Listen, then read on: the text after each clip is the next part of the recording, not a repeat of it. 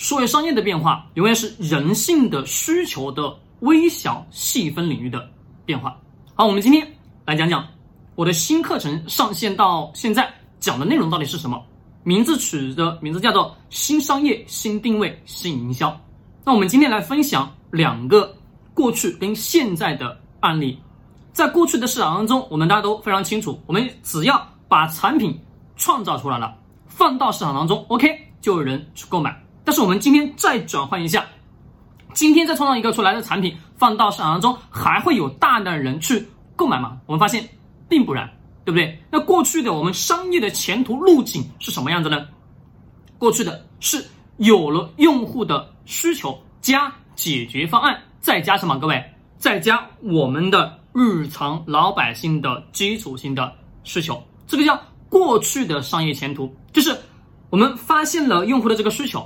把用户的需求解决，在什么，在给他对应的产品跟服务，好像这个用户什么就会被我们圈住，就能给我们钱，给我们什么企业带来利润，并且给我们大量的创业者带来什么收入。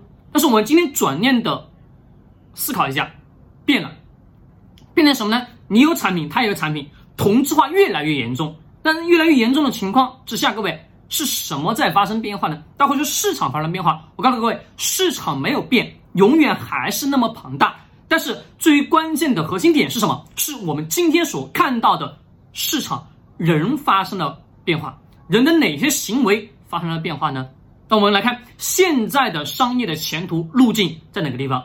现在的商业路径一定是有了需求之后，再加解决问题，再加我们的生活的意义，因为我们已经到了能去解决日常生活需求的生理需求。啊，吃喝拉撒睡，对吧？最为基础的，但是我们现在所有人都能去满足。但是未来的市场当中，一定什么是有了用户在买你产品、买你服务的过程当中，他在思考的一个问题就是：你能给我的生活带来的是什么样的价值，或者说什么样的意义？也就是说，我今天买了你的东西，买了你的产品，买了你的服务，那 OK，那你告诉我它的不同点到底在哪里？或者说，给我的生活带来了哪些？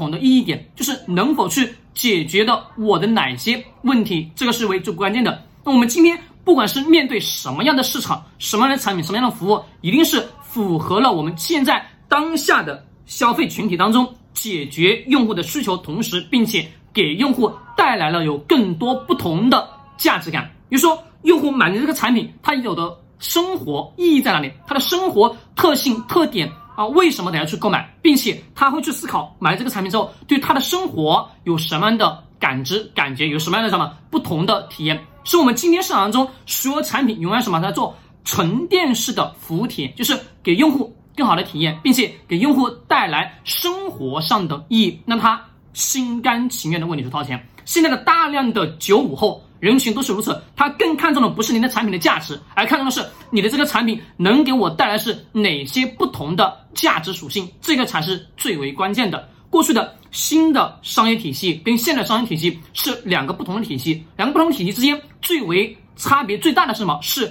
两个人群基础的思维方式的变化。那最为根本就是人的思考逻辑发生了变化。那我们在做市场营销、做我们的产品、做我们的服务的过程中，也是随着人的变化而去衍生出来更多的变化。按照过去的模式再来去走，肯定是行不通的。我们需要去找到跟现在时代年轻人所符合的一种需求，去随应着他们的想法去创造出来产品，才可能什么去打造更好的产品、更好的服务。我们今天到这里，我们下节继续。